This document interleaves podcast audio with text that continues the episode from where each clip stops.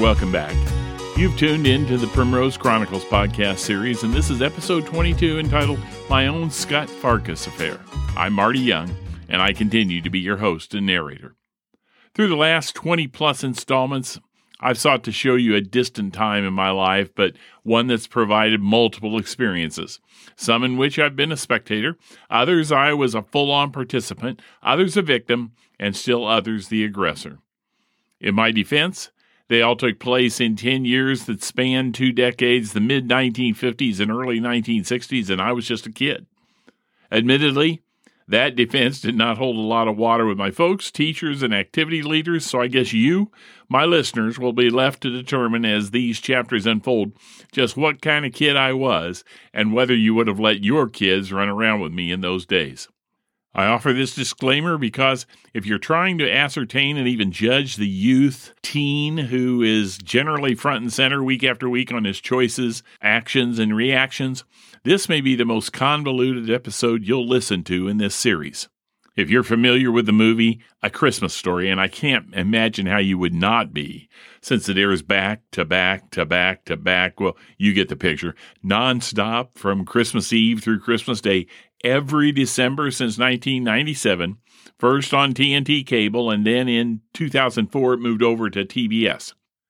Of course, it was with commercials, but still, Ralphie and his quest for an official Red Ryder carbine action 200 shot range model air rifle with a compass in the stock and a thing that tells time. It's become a staple of contemporary celebrations, and thus its secondary storylines as well, be it a major award, the changing of a flat tire, a pack of wild dogs, and yes, the terror of a playground bully with yellow eyes, it allows that celebrated film to make for a knowing insert in many conversations any time of the year. As such, in considering a tale drawing my audience back into my junior high years at Rousseau McClellan School 91, beyond what I shared about its faculty clear back in episode 9, they also serve who only teach junior high. I considered several, but settled on one. It is nowhere near as cut and dried black and white in its protagonist and antagonist as Ralphie told us, and came to be called the Scut Farkus affair. But even as I saw the movie for the first time clear back in 1983, I related to so many incidents that he recounted. There were elements of Ralphie's revenge on Scut Farkus, though, that resonated with a specific event in my eighth grade year. A closer examination suggests that my actual encounter had little resemblance to the cinematic telling. But as I tell it here, I hope I'll come across as somewhat of a sympathetic Ralphie figure. Though the more I think about it, the more unlikely I believe that's going to happen. But I'm too long into the setup to not follow through, so here goes. It was indeed an event that certainly changed my status among classmates. I don't guess it could be or ever was considered a brave act. To consider it brave may require an understanding of how my mom and dad raised us kids. That rearing included a complete disdain for their offspring fighting. They felt that any kind of bullying or settling of scores by us kids through physical means should always result in disciplinary action, sometimes corporal, always with a period of exile to our bedroom. So, most all of my education in pugilism came watching infrequently the Friday night fights on the Gillette Cavalcade of Sports, and that was only when Grandpa Grant came over.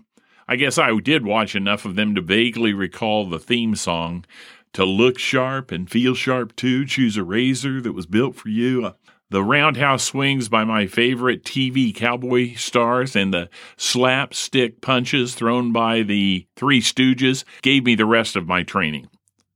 All that to say, I was not classically taught.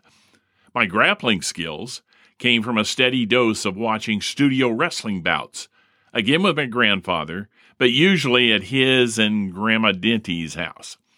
There was Dick the Bruiser and Cowboy Bob Ellis and the Flying Frenchman Edward Carpentier, who were the in ring personalities whose signature moves I learned, fully believing, with my Grandpa Grant, that the matches were all real.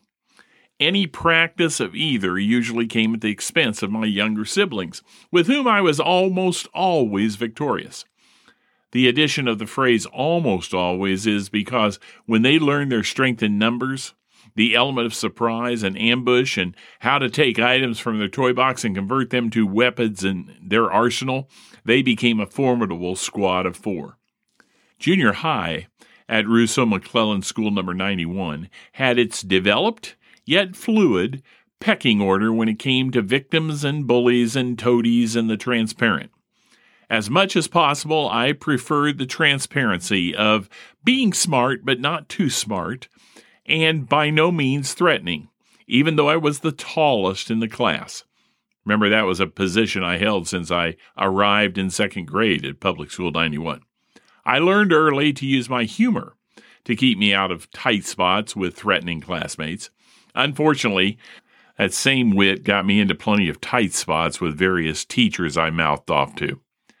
One area of a regular class day where I moved above transparency a bit was physical education. Seventh and eighth grade was the first level that we had PE and not recess. That meant guys and girls in separate periods, one having PE, the other health and safety, alternating the days, three and two one week, and the next week reversed. It also meant PE uniforms. In the case of the Max, which was 91's mascot, we changed every day we had PE into gray t shirts and red shorts that were stored in individual baskets in wire front lockers in the gymnasium auditorium behind the stage curtain, and then taken home on the last day of the week to be laundered and returned to keep the stage from smelling too badly. Whether in the gym, on the track, asphalts, or ball fields. The third thing introduced as a regular activity was formal competition.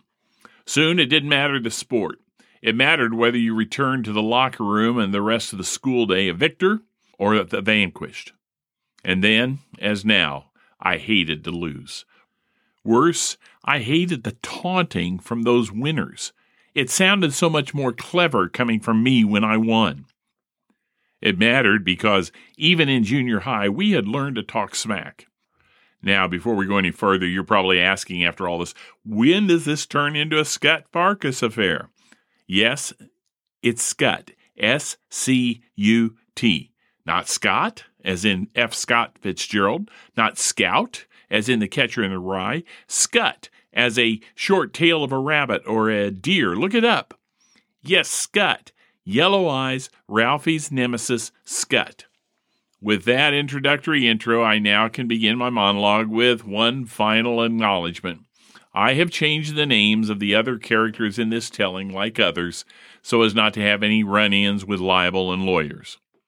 Those of you who from the neighborhood who think you've solved the true identity of the veiled persons, know now I will disavow any accuracy of your guesses. So just sit back and enjoy the listen and stop trying to be Hercule Poirot or Miss Marple. Since fifth grade, Clancy Jenkins had been the one kid in the class you didn't mess with. Though among the smaller guys in my grade, he had a mean streak. And a dad who had taught him to box. I mean, really box when other fights broke out on the playground at the recess or bike racks after school, it usually meant that punches to the stomach and the arms, and then a headlock and wrestling to the ground until one gained control over the other, resulting in the obligatory declaration, Uncle, whatever that meant. I did take time to investigate the origin of the phrase in fisticuffs, but to share it here would interfere with the flow of this riveting account. You're going to have to Google it. Yeah, go for it. Okay, Clancy Jenkins. A fight with Clancy Jenkins was different. First, most of those fights never happened. His reputation preceded him. And the encounters that did happen usually started and ended with a sincere mea culpa on the part of the participant who would otherwise be crushed, thrashed, smashed, and otherwise annihilated, and that would not be Clancy. When it did happen, Jenkins' first punches were to the head, directed to the nose and the mouth, and with the explosion of blood from lip or nostril or both, followed by an involuntary gush of water from the attackie's eyes, the fight was usually quickly over with Clancy walking away, again the conquering warrior. But over the years of upper elementary and the first year of seventh grade, the dust ups didn't usually happen on the schoolyard. More often it was over at Arsenal Park or at the paper station, far away in time and location from School 91. But these fights were always recounted secondhand in upper elementary and junior high, and as his reputation grew, Jenkins had fewer and fewer challengers. He ran the school, to the degree that he even wanted to, by reputation, or fear, or threatening glances, or a combination of the above. Early in our eighth grade year, that changed. It was over a girl. Clancy was smitten with one of the junior high lovelies, Julie Weldon, and Julie was returning his advances with innocent flirtations. The trouble was, Julie was going steady with Shane Costner. They were the epitome of a junior high couple.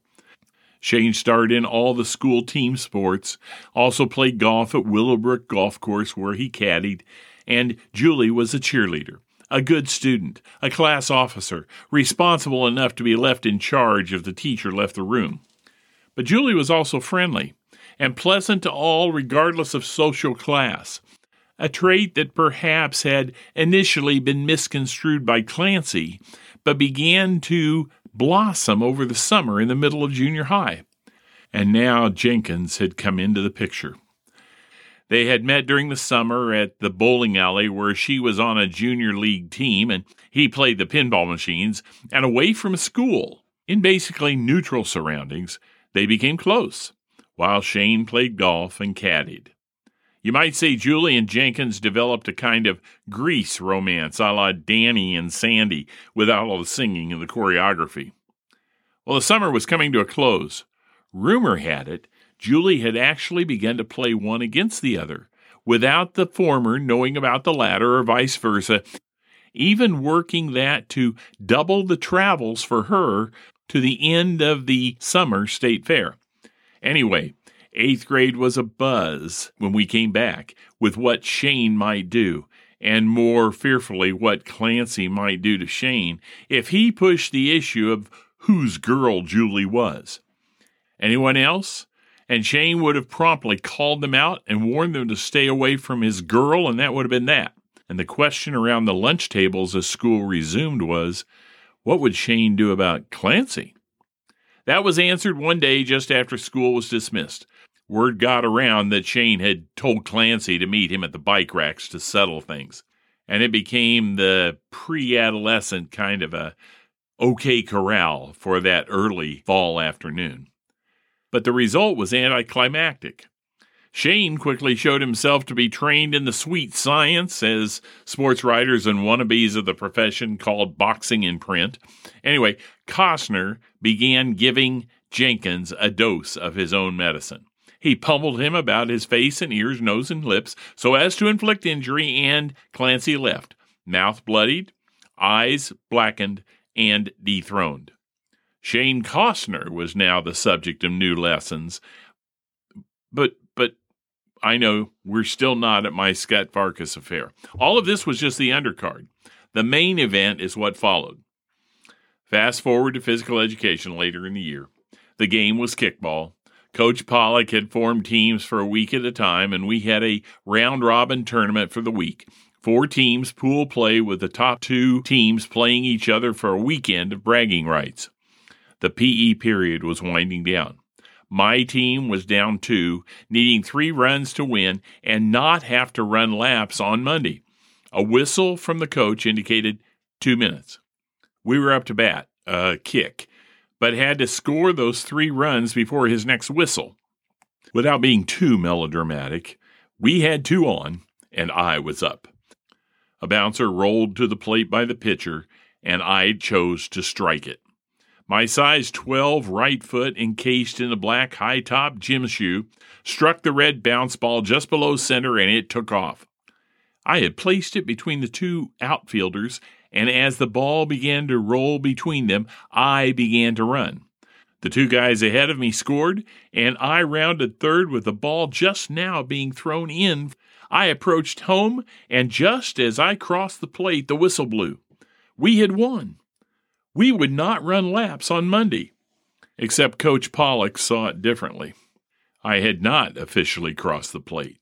Jordan Patterson, the guy ahead of me, had not touched the plate, and he was out. And we were declared losers and unceremoniously told all of us to go get changed for music class. It was a long walk to the back steps that led through the door into the makeshift locker room. I was furious. A clear win, stolen. And to make matters worse, the other team's captain was Shane Costner, and he was rubbing his stolen victory in my face all the way across the playground, from the diamond in the middle of the cinder track, across the gravel, past the bikes waiting to take their owners out the side gate and throughout the district in just a couple of hours. He kept up the barrage of mocking and jeering.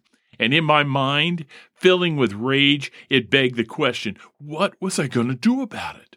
All my fear of crossing mom and dad's disdain for fighting, all my fears of having my face bloody by the new king of the hill, all my hesitancy as to how my likely demise might affect not only the rest of this eighth grade year, but on into high school, all that was kicked to the curb by my fury at having lost unfairly, and the taunts that cut so deep into my pre adolescent psyche.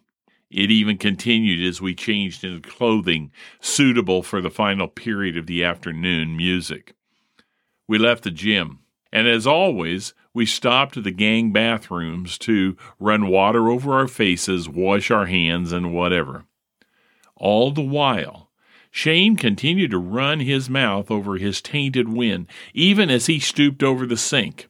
At that point, I walked over beside Costner, balled up my fist, and hit him with an uppercut that struck his face as his eyes were closed and I hit him hard.